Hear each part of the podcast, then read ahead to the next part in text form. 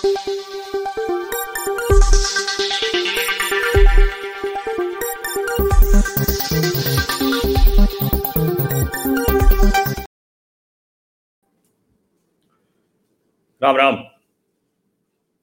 वैसे तो आज 18 जुलाई है तो आज तो सिर्फ़ और सिर्फ़ चुनावी बात होनी चाहिए। करूँगा भी, देर शाम करूँगा चुनावी बात। लेकिन मुझे लगता है कि उससे अधिक महत्वपूर्ण है कि ये जो एनडीए या तथाकथित जो दूसरा अलायंस है, तथाकथित इसलिए कह रहा हूँ कि अभी तक उसका ना नाम है, ना कुछ तय हो पाया है एजेंडा पता चलेगा तो फिर उसके बाद बात करेंगे। लेकिन उससे अधिक महत्वपूर्ण है जो आज अभी 11 बजे केंद्रीय गृह मंत्री अमित शाह एक काम करने जा रहे हैं।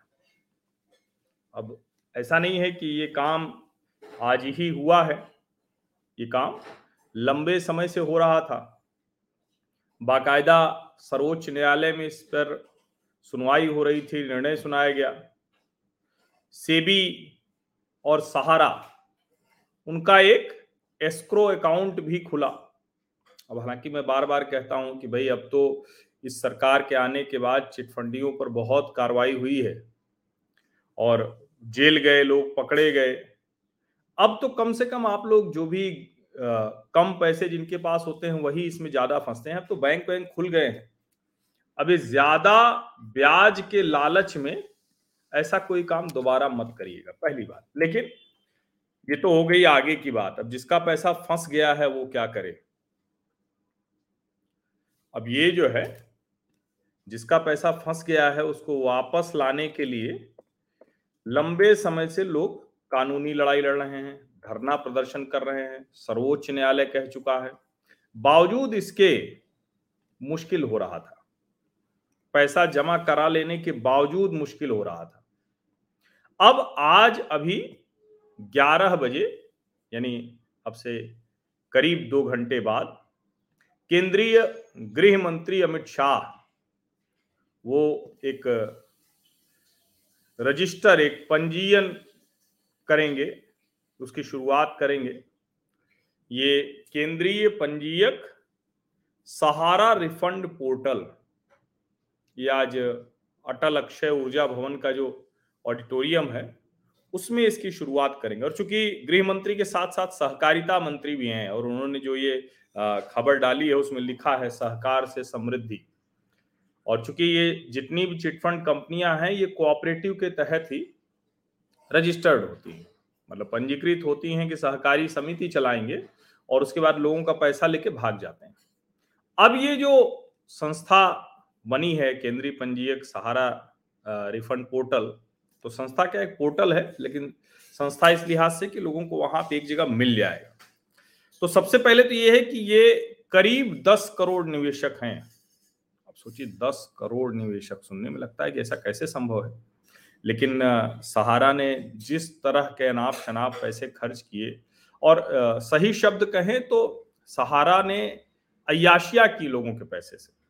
और ये जितने भी ये तथाकथित बड़े लोग हैं, ये उसको अगर, क्योंकि कोई भी काम, अगर आप सिर्फ़ काम कर रहे हैं तो उसमें कभी भी ये नहीं हो सकता कि इस तरह की स्थिति आ जाए कि आपको बंद ही करना पड़े। सहारा की एयरलाइंस का क्या हुआ?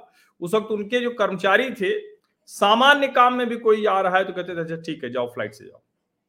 ट्रेन से तो जाना ही नहीं है, चाहे जितना छोटे लेवल का कर्मचारी हो, अधिकारी हो। अब एक समय आया, जब एयरलाइंस तो बंद होनी थी, बंदी हुई। बड़े बड़े स्पॉन्सर करते थे इंडियन टीम को लेकर क्रिकेट टीम से हॉकी टीम से लेकर। और दुनिया भर के जो कहें कि जल से हुआ करते थे, सहारा सिटी सहारा शहर जो है, लखनऊ के बीच में सहारा शहर। है बहुत बड़ा सा उनका घर है और उसमें कौन किस पार्टी का नहीं होगा जो उनके उस सहारा शहर में जितने तरह की आप सुख सुविधा, आनंद, जितने तरह के आनंद की आप कल्पना कर सकते हैं, वो सब वही सहारा शहर में उपलब्ध होता था। और मुंबई से माया नगरी से जाने किनको किनको बुलाया जाता था। अब ज़ाहिर है कि वो सब पैसे किसके थे? वो इन्हीं दस करोड़ निवेशकों के थे। लोगों की ये खून पसीने की कमाई है। और सर्वोच्च न्यायालय ने इसमें बड़ी भूमिका अदा की, लोग लड़ रहे हैं, उनकी बड़ी भूमिका है। लेकिन अब ये सरकार लोगों के खून पसीने की डूबी कमाई वापस करा रही है। और उसी के लिए ये जो सहारा रिफंड पोर्टल है, इसकी शुरुआत हो रही है। 2024 लोकसभा चुनाव के पहले मुझे लगता है कि ये बहुत बड़ा काम है। क्योंकि देखिए, ठीक है, वैसे बातचीत करना अलग चीज़ है, लेकिन जिसका पैसा डूबा हुआ हो वो पैसा मिल जाए।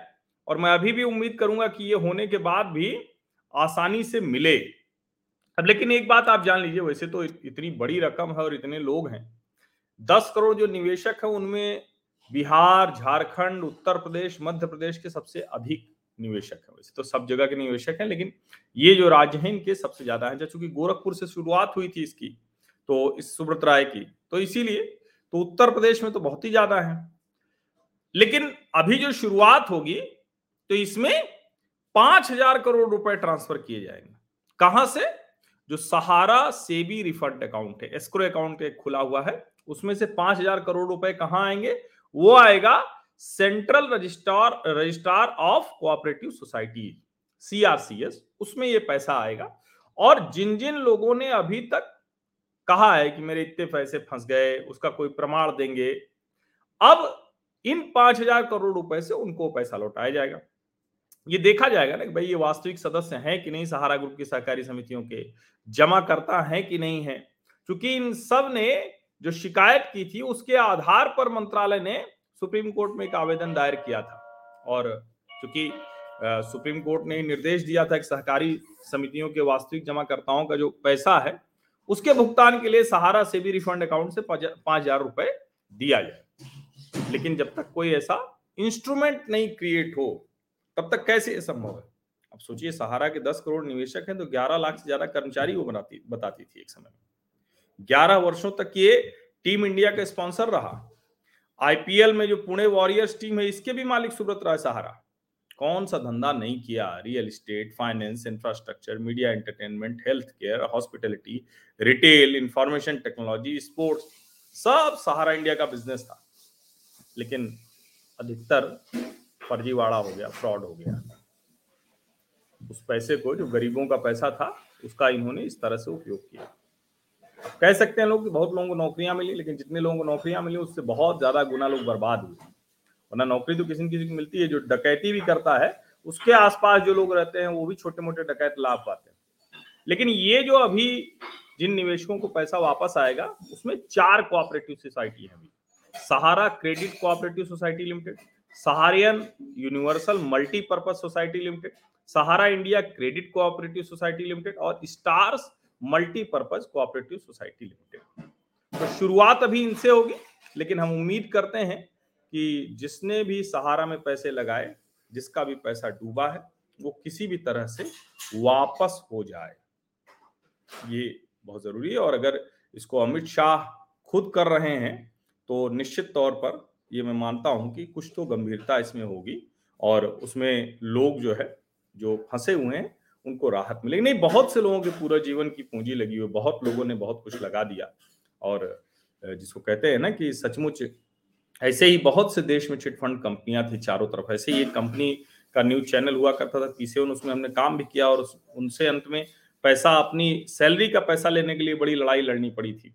बहुत आंदोलन करना पड़ा था, हालाँकि हम लोग पैसा लेके निकले, लेकिन बहुत से लोगों का पैसा अभी पल्स ग्रुप में भी फंसा हुआ है, वो भी लड़ाई लड़ रहे हैं। हम एक समय में एनसीडीएक्स के साथ मैं कंसल्टिंग एडिटर के तौर पर रहा पाँच वर्ष करीब तो उनका ऑफ़िस पार्लियामेंट्री स्ट्रीट थाने के सामने तो अक्सर मैं देखता था पार्लियामेंट्री स्ट्रीट थाने के सामने वो पल्स ग्रुप वाले पंजाब से आ जाते थे, देश के दूसरे हिस्से से आ जाते थे, और बड़ी पीड़ा होती थी, क्योंकि आप मीडिया के तौर पर, मीडिया पर्सन के तौर पर, पत्रकार के तौर पर कुछ करने की स्थिति में नहीं होते।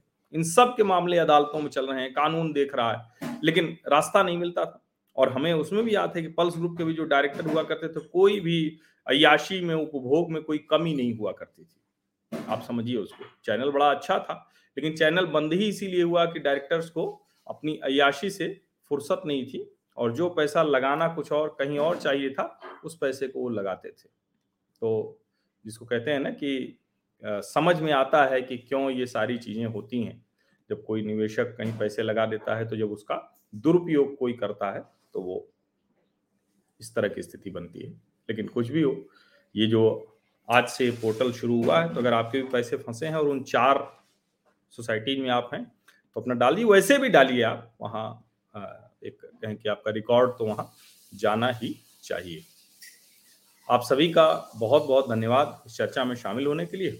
बाकी आज राजनीतिक खबरों का दिन है। 2024 की लड़ाई के लिए जो दोनों एनडीए और जो भी गठजोड़ आएगा तथा कथित पीडीए कह लीजिए अभी, लेकिन जो भी बने तो वो दोनों गठजोड़ आज मोटा मोटा दिखने लगेंगे, तय हो जाएगा। तो वैसे तो अभी मुझे चैनलों पर रहना है, लेकिन उसके अलावा जब भी अवसर मिलेगा और नहीं मिलेगा तो रात में तो फिर हम लोगों की बातचीत होगी। वैसे कोशिश करूँगा कि दोपहर में भी एक बार बातचीत मैं करूँ मतलब आपके सामने जो भी स्थिति उस वक्त की होगी।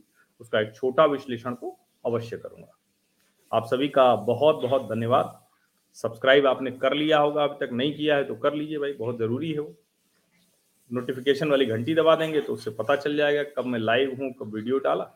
और लाइक का बटन दबाइए और इसके साथ अपने सभी जो आ, सोशल मीडिया प्लेटफॉर्म्स हैं उस पर एट मीडिया हर्ष इसको टैग करते हुए आप साझा करिए ये वीडियो और अपने व्हाट्सएप समूहों में धन्यवाद।